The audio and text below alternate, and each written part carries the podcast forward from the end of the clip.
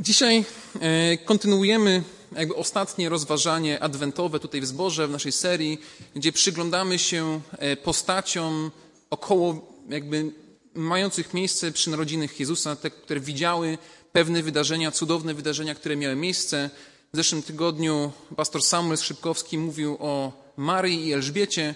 Dwa tygodnie temu pastor Marek Budziński, albo troszkę wcześniej, jeszcze w listopadzie, mówił o Józefie. A dzisiaj spojrzymy na ostatnią jakby postać, która się pojawia jako taka istotna w tej, w tej historii, czyli e, Zachariasz, czyli też część jeszcze dalsza rodziny Jezusa. Będziemy teraz czytać fragment z Ewangelii Łukasza z pierwszego rozdziału, wiersze od czwartego do najpierw do dwudziestego piątego, a potem dalej. To dzisiejszy dłuższy fragment, ale mam nadzieję, że razem ze mną będziecie chcieli go przeczytać. Ewangelia Łukasza, pierwszy rozdział, wiersze od 5 do 25. Za dni Heroda, króla judzkiego, żył pewien kapłan imieniem Zachariasz, ze zmiany kapłańskiej Abiasza. Miał on za żonę jedną z córek Arona, a na imię jej było Elżbieta. Oboje byli sprawiedliwi wobec Boga, postępując nienagannie według wszystkich przykazań i ustaw pańskich. Lecz nie mieli potomstwa, ponieważ Elżbieta była niepłodna, a oboje byli już w podeszłym wieku. I stało się, gdy sprawował służbę kapłańską przed Bogiem, w kolejności przypadającej nań zmiany, że według zwyczaju urzędu kapłańskiego na niego padł los, by wejść do świątyni pańskiej i złożyć ofiarę z kadzidła. Cała zaś rzesza ludu modliła się na dworze w godzinie tej ofiary. Wtem ukazał się mu anioł pański stojący po prawej stronie ołtarza kadzidlanego.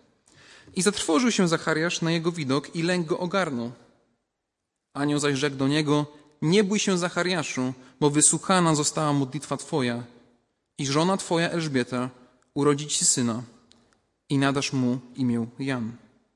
I będziesz miał radość i wesele i wielu z jego narodzenia radować się będzie. Będzie bowiem wielki przed Panem i wina i napoju mocnego pić nie będzie, a będzie napełniony Duchem Świętym już w łonie matki swojej. Wielu też spośród synów izraelskich nawróci do Pana, Boga ich. On to pójdzie przed nim w duchu i mocy Eliaszowej, by zwrócić serca ojców ku dzieciom, a nieposłusznych ku rozwadze sprawiedliwych, przygotowując Panu lud prawy. Gdy rzekł Zachariasz do anioła, po czym to poznam? Jestem bowiem stary i żona moja w podeszłym wieku.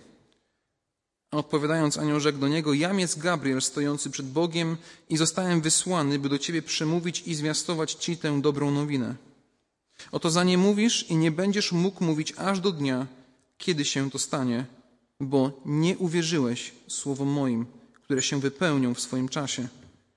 A lud oczekiwał Zachariasza i dziwili się, że tak długo przybywa w świątyni.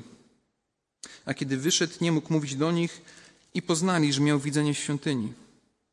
Dawał im też znaki i pozostał niemym, a gdy minęły dni jego służby, odszedł do swojego domu, a po tych dniach Elżbieta, żona jego, poczęła i ukrywała się przez pięć miesięcy, mówiąc, tak mi uczynił Pan w dniach, kiedy wejrzał na mnie, by zdjąć ze mnie hańbę wśród ludzi. Panie Boże, używaj teraz tego czasu, używaj teraz tego słowa, żebyś nas przemieniał. Panie, otwieraj nasze serca na Twoje słowo. Panie, prowadź mnie w tym, że mógł to dobrze wyjaśnić. Bądź uwielbiony i błogosławiony w imieniu Jezusa Chrystusa. Amen.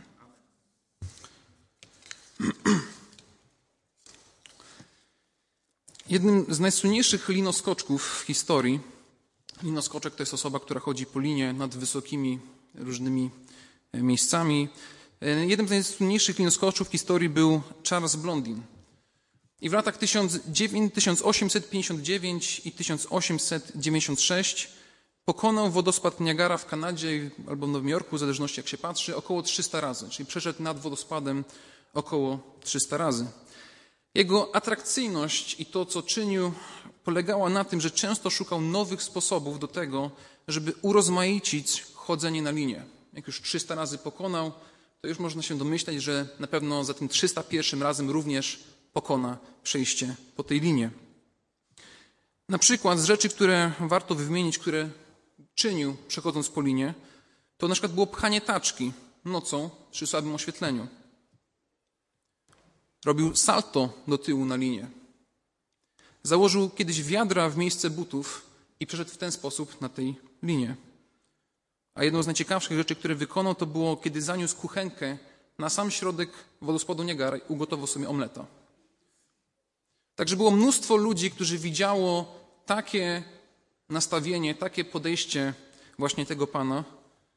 Wiele ludzi widziało, doświadczało tego, oglądało to, często oglądało go wiele tysięcy ludzi. Nie było wtedy takich atrakcji jak internet, więc ludzie jak mieli coś ciekawego do obejrzenia, to pojechali i oglądali.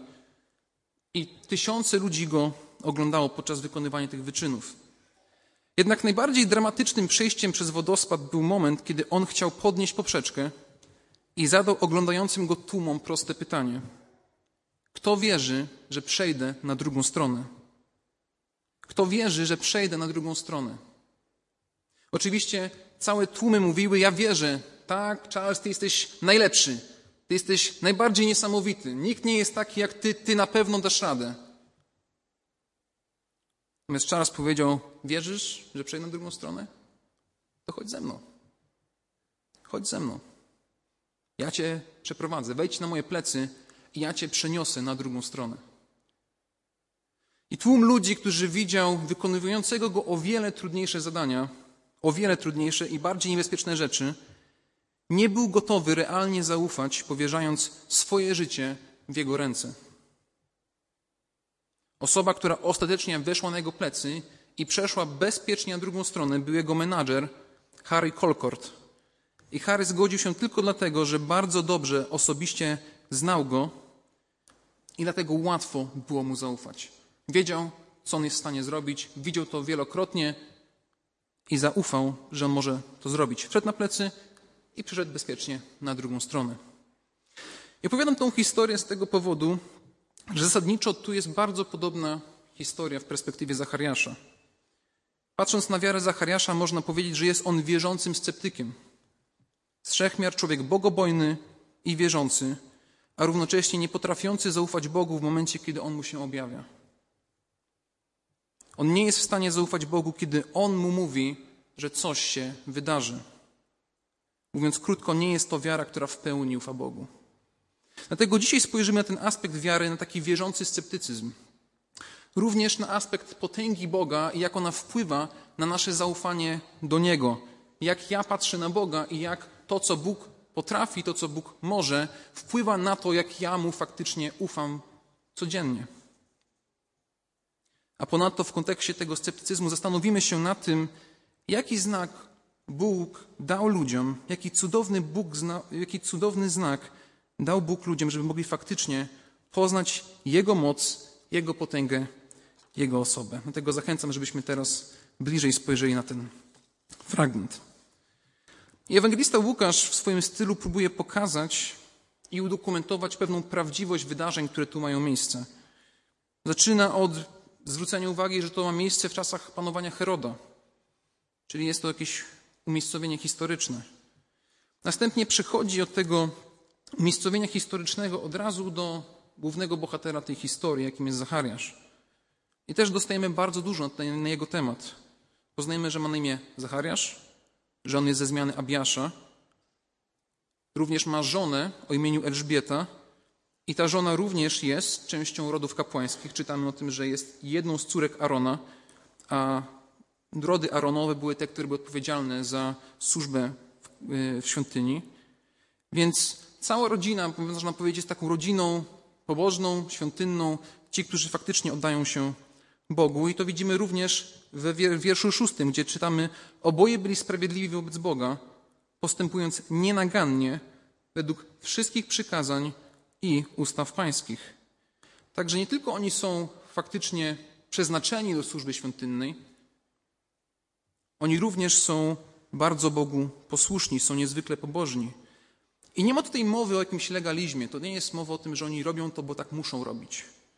Nie jest to jakaś uduchowiona uczynkowość, ale jest to prawdziwa, szczera chęć podobania się Bogu w swoim codziennym postępowaniu. Jest to szczera wiara, po prostu tak Bóg mówi, to tak robimy. Ufamy Mu i idziemy dalej. Można powiedzieć, że na tyle, ile to jest realnie dla ludzi możliwe, na tyle Zachariasz i Elżbieta podobali się Bogu. Na tyle jest tylko ludzko możliwie, oni się realnie podobali Bogu. Ale równocześnie jako oddani i pobożni ludzie nie mogą mieć dzieci. Oboje mają już co najmniej 60 lat, a Elżbieta przez całe swoje życie jest niepłodna. I wiem, że to nie jest główna myśl tego kazania, ale warto to zwrócić uwagę, ponieważ zaraz będzie zapowiedź narodzin syna. O tym zresztą pastor Samuel miał w zeszłym tygodniu kazanie, o tym teraz powiem więcej. Więc jeżeli ktoś chce więcej na ten temat się dowiedzieć, zachęcam do odsłuchania kazania pastora Samuela z zeszłego tygodnia. Ale myślę, że w kontekście tego, co tutaj będzie omawiane, jest to niezwykle ważne, że można być naprawdę pobożnym małżeństwem. Naprawdę pobożnym małżeństwem, które nie posiada dzieci. Można być pobożnym małżeństwem, które nie posiada dzieci, i można być pobożnym, oddanym Bogu małżeństwem, które chce, ale nie jest w stanie posiadać dzieci. Można chcieć posiadać dzieci, ale również po prostu nie być w stanie i też być pobożnym, oddanym Bogu małżeństwem. To się wcale nie wyklucza. I brak możliwości posiadania dzieci nie jest wynikiem jakiegoś grzechu, to nie jest wynik jakiejś niewiary, jak to niestety czasami dzisiaj można słyszeć w różnych kręgach.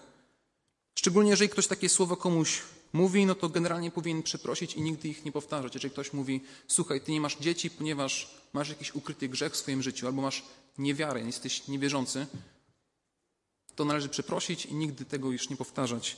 Jest to tragiczne zastosowanie braterskiej miłości. To w ogóle nie jest przejaw braterskiej miłości.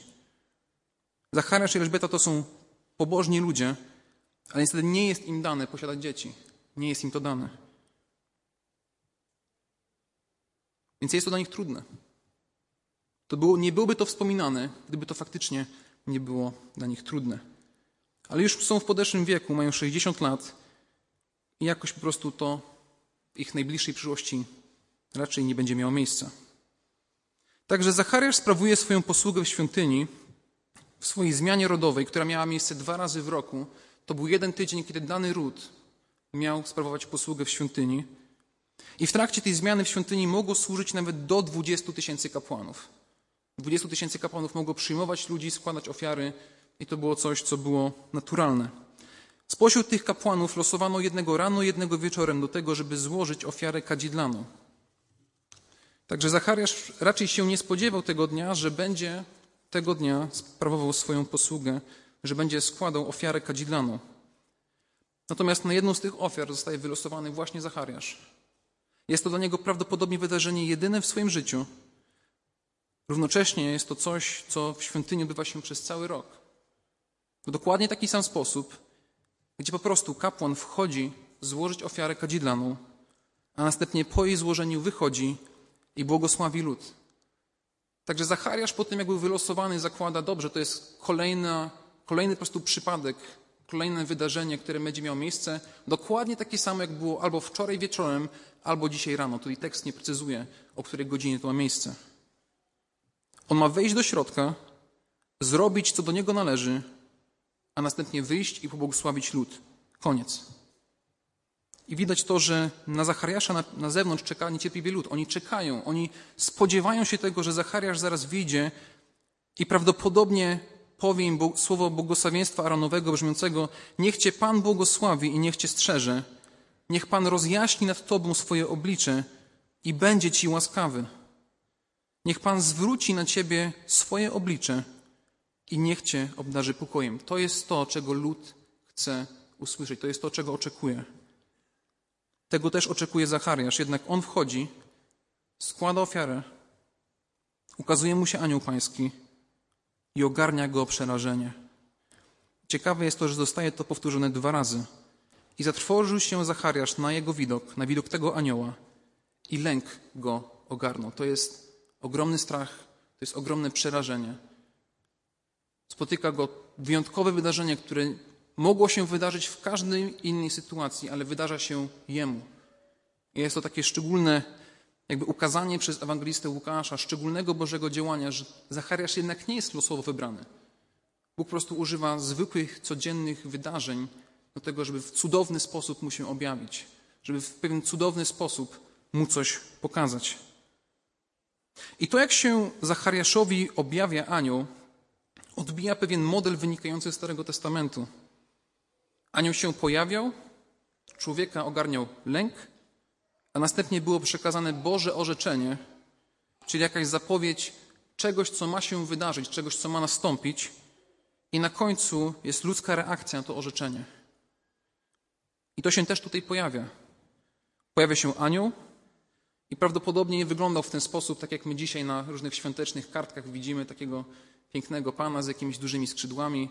Jakby tutaj nie jest opisane, w jaki sposób anioł się ukazuje, ale jakbyśmy przyjrzeli to, co Pismo naucza o aniołach, a naucza akurat bardzo mało, to można by, jak zrobić obrazek, to w internecie takie obrazki można znaleźć i one są dosyć przerażające.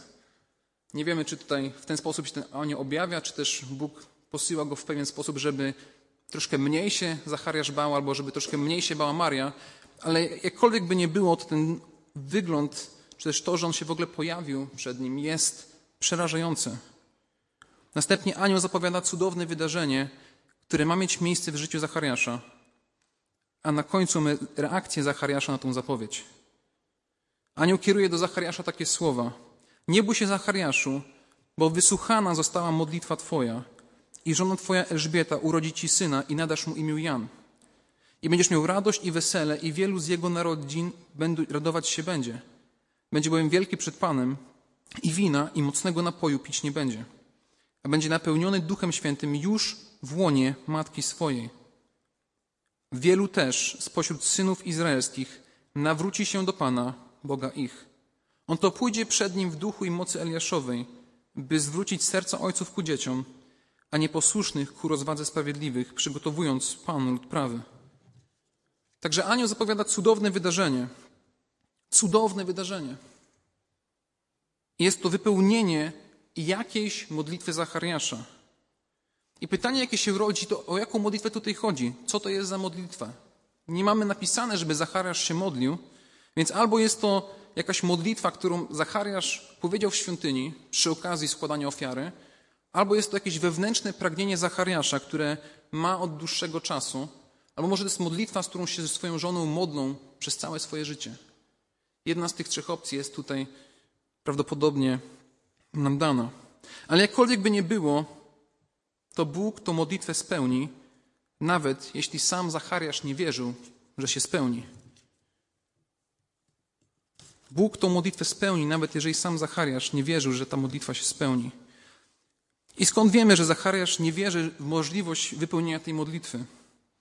W wierszu 18 czytamy wtedy, rzekł Zachariasz do anioła, po czym to poznam? Jestem bowiem bardzo stary i żona moja w podeszłym wieku. Jakby Zachariasz mówi, wszystko dobrze, Panie Boże, wszystko pięknie, wspaniale, ale wiesz, ja jestem stary, moja żona jest stara, no i wiesz, to się nie klei do końca to, co mówisz. To ja tego nie widzę. To nie jest, to nie jest możliwe. Jak ja mam 60 lat, ona ma 60 lat, no sam wiesz, jak jest. Ale jeżeli jest to możliwe, to daj mi jakiś znak. Potwierdź to, że to się faktycznie wydarzy, a ja ci uwierzę. Potwierdź to w jakiś sposób, a ja ci uwierzę, ponieważ to, co mówisz, nie jest wystarczające. Ja potrzebuję jeszcze czegoś. To wszystko pojawia się w pytaniu, po czym to poznam. Jestem bowiem bardzo stary i żona moja jest w podeszłym wieku. Po czym to poznam? Daj mi jakiś znak. Chcę wiedzieć, potrzebuję czegoś, co mi to bardziej jeszcze potwierdzi. I to, co jest naprawdę niesamowite, że moment, kiedy pojawia się anioł i przemawia do Zachariasza, jest pierwszym razem, kiedy Bóg przemawia do swojego ludu po 400 latach. To jest pierwszy raz od 400 lat, kiedy Bóg przemawia do swojego ludu. To już samo w sobie jest cudownym znakiem, to już samo w sobie jest cudownym wydarzeniem, ale dla Zachariasza to i tak nie jest wystarczające. Gdybyśmy mieli się cofnąć 400 lat wstecz w historii Polski, to byśmy trafili na czasy bitwy pod Chocimiem, gdzie armia Rzeczypospolitej Królestwa Polskiego i Wielkiego Księstwa Litewskiego zatrzymała pod Chocimiem armię potężnego Imperium Osmańskiego. Nie wiem, kto z Was pamięta takie czasy. To było. Byliśmy tam, tak. 400 lat. To właśnie już samo zjawienie się anioła jest znakiem samym w sobie. Teraz Bóg w końcu się odzywa do pobożnego, oddanego sobie człowiekowi, raczej dobrze wykształconego, znającego pisma i prawo, znającego, można powiedzieć, po prostu na tym, co Bóg nauczał w swoim słowie, ale on mu po prostu nie wierzy. Zachariasz szczerze wątpi, że wypełni się zapowiedź anioła. On szczerze wątpi, że Bóg uczyni to, co powiedział. I jego odpowiedź doskonale oddaje sposób myślenia, gdzie jego umysł nie może sobie poradzić z trudami, powiedzmy, biologicznymi tego, że dwoje ludzi po 60 ma mieć wspólnie dziecko. Jakby to wykracza poza jego możliwości poznania, pojmowania i dlatego nie jest w stanie Bogu zaufać. Mówi, potrzebuje jeszcze czegoś, by być przekonany. I można na ten problem spojrzeć troszkę z dwóch perspektyw. Z jednej strony w naszym świecie też dzisiaj mamy mnóstwo sceptyków. Mamy ogromną liczbę ludzi, którzy ciągle szukają tego ostatecznego potwierdzenia, które będzie dla nich jakby takim przypieczętowaniem, że mogą zaufać Bogu. Taki ostateczny dowód na istnienie Boga. Szukają tego, co ich ostatecznie przekona do tego, żeby uwierzyć. Że może jest ten Bóg, nie wiem, może faktycznie istnieje, ale szukam czegoś, co namacalnie będzie mi gwarantowało, że moja wiara nie jest bez sensu. Ponieważ to, co jest o Bogu wiadome, to, co Bóg czyni, nie jest wystarczające. Więc po prostu szukam dalej i szukam i szukam i szukam dalej. Można powiedzieć, to jest charakter naszych czasów. To jest coś, co dzisiaj jest bardzo modne, że po prostu wątpię we wszystko, co istnieje, wątpię we wszystko, co jest mi mówione, więc mogę również wątpić w istnienie Boga, którym, którego nie widzę, którego nie dotykam, bo to dla mnie jest po prostu prostsze. Może jesteś sceptykiem i jesteś dzisiaj na nabożeństwie, albo oglądasz nas online, to chcę Ci powiedzieć, że jest to doskonałe miejsce, żeby się o nim dowiadywać. Jeżeli szukasz szczerze Boga i chcesz faktycznie czegoś o nim dowiedzieć, to to jest doskonałe miejsce do tego. Tutaj realnie będą kazania, które będą mówiły o cudowności Boga, o Jego potędze, o Jego miłości, o Jego sprawiedliwości. I to jest to, co ma ostatecznie Ciebie zachęcić do tego, żebyś spojrzał na Niego, jakim On jest. I nie ma co się oszukiwać. Dzisiaj wiele rzeczy próbuje poddawać wątpliwość Boga. I chyba to, co jest najbardziej popularne, to z czym można się najczęściej spotkać, jest jakby taki naukowy, naturalistyczny, materialistyczny światopogląd, gdzie wmawia się nam, że już wszystko nauka udowodniła. Skoro wszystko zostało naukowo udowodnione, to nie można wierzyć w jakiegoś Boga, którego nauka udowodnić nie może. I skoro tak jest, to w jaki sposób inteligentny, mądry, współczesny człowiek ma zaufać w jakiegoś Boga, który istnieje, który rządzi całym światem, który jest stworzycielem nieba i ziemi? To się po prostu nie klei. To jest niezaakceptowalne. Tego nie można przyjąć. Nie można wierzyć w jakiegoś Boga, w jakiś byt, który jest ponad wszystkim innym. Patrząc na nadchodzące święta, nie można też wierzyć w takiej perspektywie w cudowne narodzenie Jezusa, który się narodził z dziewicy i to jest cudowniejszy cud od tego, który się teraz wydarza Janowi. To jest coś cudowniejszego, to jest coś wspanialszego, jest to coś, co jest cudem i jest to realną Bożą ingerencją w naszym życiu. Coś, co nie można wytłumaczyć materialnie, nie można nawet próbować tłumaczyć nasze sposoby naturalistyczne, materialistyczne. Dlatego mamy dzisiaj ogromny problem, żeby współcześnie mądry, inteligentny człowiek mógł zaufać w to, że Bóg istnieje, a tym bardziej jeszcze zaufać w Jego Syna Jezusa Chrystusa, który umarł za Niego na krzyżu. Ciężko jest czasami przed takimi głosami uciec. Jest to trudne. Jest to trudne.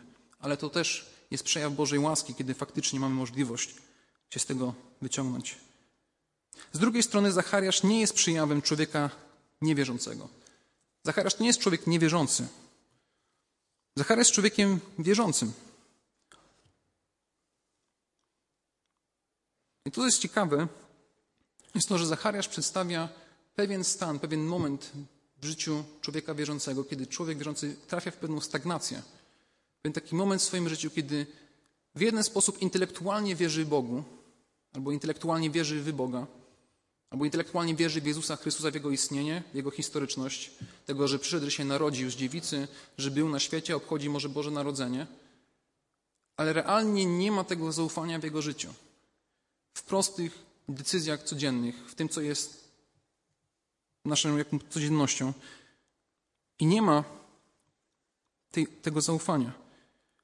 Zamiast mieć tutaj ponownie oczy wiary i ufać Bogu, mówić: Panie Boże, wiem, kim jesteś, jesteś potężnym, świętym Bogiem i możesz czynić wszystko. Nie ma nic niemożliwego dla Ciebie. To realnie chcemy jeszcze jakiegoś potwierdzenia. Jeszcze nie możemy dokonać tego, tego kroku wiary. Ludzi wierzących też Ludzie też wierzący chcą czegoś takiego, co się nazywa, powiedzmy, zweryfikowalną pewnością. Tego, że jeżeli coś zrobię, to realnie będzie to miało miejsce. Brak tutaj takiego szczerego, szczerego zaufania. I ciekawe jest to, że tutaj Zachariasz też się modli. Tak? Czytam o jego modlitwie. Jako ludzie wierzący też się modlimy, ale również możemy nie mieć przekonania do tego, że nasza modlitwa będzie spełniona. I Zachariasz nie ma takiego przekonania. On się modli i może Bóg odpowie, ale może też nie odpowie. Albo raczej na pewno nie odpowie. Ale to, co jest niesamowite tutaj, że Bóg i tak na jego modlitwę odpowiada, pomimo tego, że on nie wierzy. Jego zaufanie do Boga nie ma nic wspólnego z tym, jak Bóg działa w jego życiu. To nie ma nic wspólnego z tym, jak bardzo mu ufa. Równocześnie są pewne rzeczy w naszym życiu, które utrudniają nam ufność Bogu. Ponownie to może być to, co spotyka sceptyka, nasza inteligencja, nasza mądrość. Być może nasze doświadczenie życiowe, że my po prostu już wiemy, jak jest, że już coś się wydarzyło, więc no nie będzie inaczej tym razem. Może nasz sukces, może nasza pozycja społeczna, może to wszystko jakoś wspólnie się wiąże z tym, że w życiu człowieka wierzącego jest, staje się moment, kiedy w jakiś sposób intelektualny wierzymy Bogu, ale nie jesteśmy w stanie realnie Mu zaufać w naszych decyzjach, w tym, jak żyjemy. Wtedy ten nasz obraz Boga jako wszechmogącego, niczym nieograniczonego stworzyciela nieba i ziemi staje się o wiele mniejszy. Staje się kimś, kto jest poddany temu, jak my myślimy o Bogu i poddany naszym decyzjom życiowym, poddany naszym doświadczeniom, poddany naszej mądrości.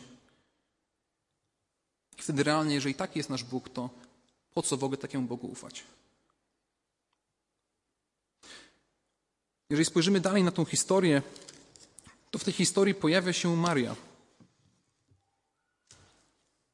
W wierszach od 26 do 30 czytamy o tym, że w szóstym miesiącu Bóg posłał anioła Gabriela do miasta galilejskiego zwanego Nazaret, do panny poślubionej mężowi, którą było na imię Józef z domu Dawidowego, a pannie było na imię Maria. I wszedłszy do niej rzekł, bądź pozdrowiona, łaską obdarzona, Pan z tobą, błogosławionaś ty między niewiastami. Ale ona zatrwożyła się tymi słowy i rozważała, co by mogło znaczyć to pozdrowienie. I rzekł jej Aniu, nie bój się Mario, znalazłaś bowiem łaskę u Boga. Oto poczniesz w łonie i urodzisz syna i nadasz mu imię Jezus. I Maria na końcu rzekła, oto ja, służebnica pańska, niech mi się stanie według słowa Twego. I anioł odszedł od niej. Tutaj ewangelista Łukasz jasno kontrastuje przejaw niewiary człowieka pobożnego, kogoś, kto ma pozycję jakąś świątynną, z prostą wiarą kobiety, która jest na najniższym poziomie społecznym w jej, w jej kulturze. Co więcej, Maria, która jest poślubiona, czy też jest w tym narzeczeństwie w kontekście żydowskim, jeżeli ona zajdzie w ciążę, to ona może być ukamieniowana. Więc ona jeszcze ma pewne zagrożenie wynikające z tego, że zaufa teraz Bogu. A pomimo tego, że nie ma tego bezpieczeństwa, mimo tego, że nie wie, jak to się wydarzy, to ona mówi: Oto ja, służebnica pańska, niech mi się stanie według słowa Twego. I anioł odszedł od niej. I to słowo służebnica tutaj jest o tyle ciekawe, że realnie pokazuje, że życie Marii jest całkowicie poddane Bogu. Ta decyzja, którą ona podejmuje, przejawia całkowicie zaufanie. Mówi, dobrze, ja, Panie Boże, Tobie ufam. I tu się pojawia słowo dulos, które może również oznaczać niewolnika. Czyli moje życie jest teraz jakby poddane w nieboli Boga. Chcę czynić to, co Bóg ode mnie oczekuje. I teraz nie chodzi o to, żeby teraz mówić, nie bądź jak Zachariasz, bądź jak Maria. Ponieważ nie to jest przesłaniem życia Zachariasza. Jeżeli byśmy spojrzeli na koniec życia Zachariasza, to widzimy ten piękniejszy aspekt życia Zachariasza, którym jest to, że on ostatecznie i tak Bogu zaufał. W wierszach od 61 do 63 czytamy A dnia ósmego zeszli się, aby obrzezać dziecię i chcieli mu nadać imię, imię jego ojca Zachariasz. Na to odezwała się matka jego i rzekła, nie tak, lecz nazwany będzie Jan. I rzekli do niej, nie ma nikogo w rodzinie twojej, który by miał to imię. Więc kiedy na ojca jego, jak on je chce nazwać, on prosił tabliczkę i napisał, Jan jest imię jego. I wszyscy się zdziwili. Więc ostatecznie, kiedy znowu przychodzi moment pewnej jakiejś próby życiowej, pewnego takiego doświadczenia życiowego, który ma zweryfikować zaufanie Zachariasza do Boga, to przy drugiej okazji Zachariasz mówi, dobrze, imię będzie jego Jan, tak mi powiedział anioł i tak po prostu będzie. Jan oznacza, Bóg jest łaskawy i w ten szczególny sposób Bóg okazał łaskę Zachariaszowi Elżbiecie. Więc historia Zachariasza nie jest człowiekiem, nie jest historią człowieka, który jest wierzącym sceptykiem do końca. Jest to historia człowieka wierzącego, który jest w pewnym momencie życia swojego duchowego, gdzie po prostu przestaje realnie ufać Bogu, ale ostatecznie Bóg i tak używa pewnych wydarzeń w jego życiu do tego, żeby go doprowadzić do ponownego zaufania. I to widać w tym, jak Aniu odpowiada do Zachariasza. Wiersz 20 mówi: Oto za nie mówisz i nie będziesz mógł mówić aż do dnia, kiedy to się stanie, bo nie uwierzyłeś słowom moim, które się wypełnią w swoim czasie. Zachariasz ponosi konsekwencje swojej niewiary. Zachariasz ponosi konsekwencje za to, że powinien był zaufać Bogu, a nie zaufał. Bóg i tak wysłuchał jego modlitwy, ale w jakiś sposób Bóg go teraz będzie prowadził do tego, żeby nauczyć go w pełni zaufania. I Zachariasz przestaje mówić i przestaje słyszeć na czas jakby ciąży i aż do momentu narodzin swojego syna. Ale kiedy przyszła znowu możliwość tego, żeby zaufać Bogu, to on już tą możliwość w stu procentach wykorzystał.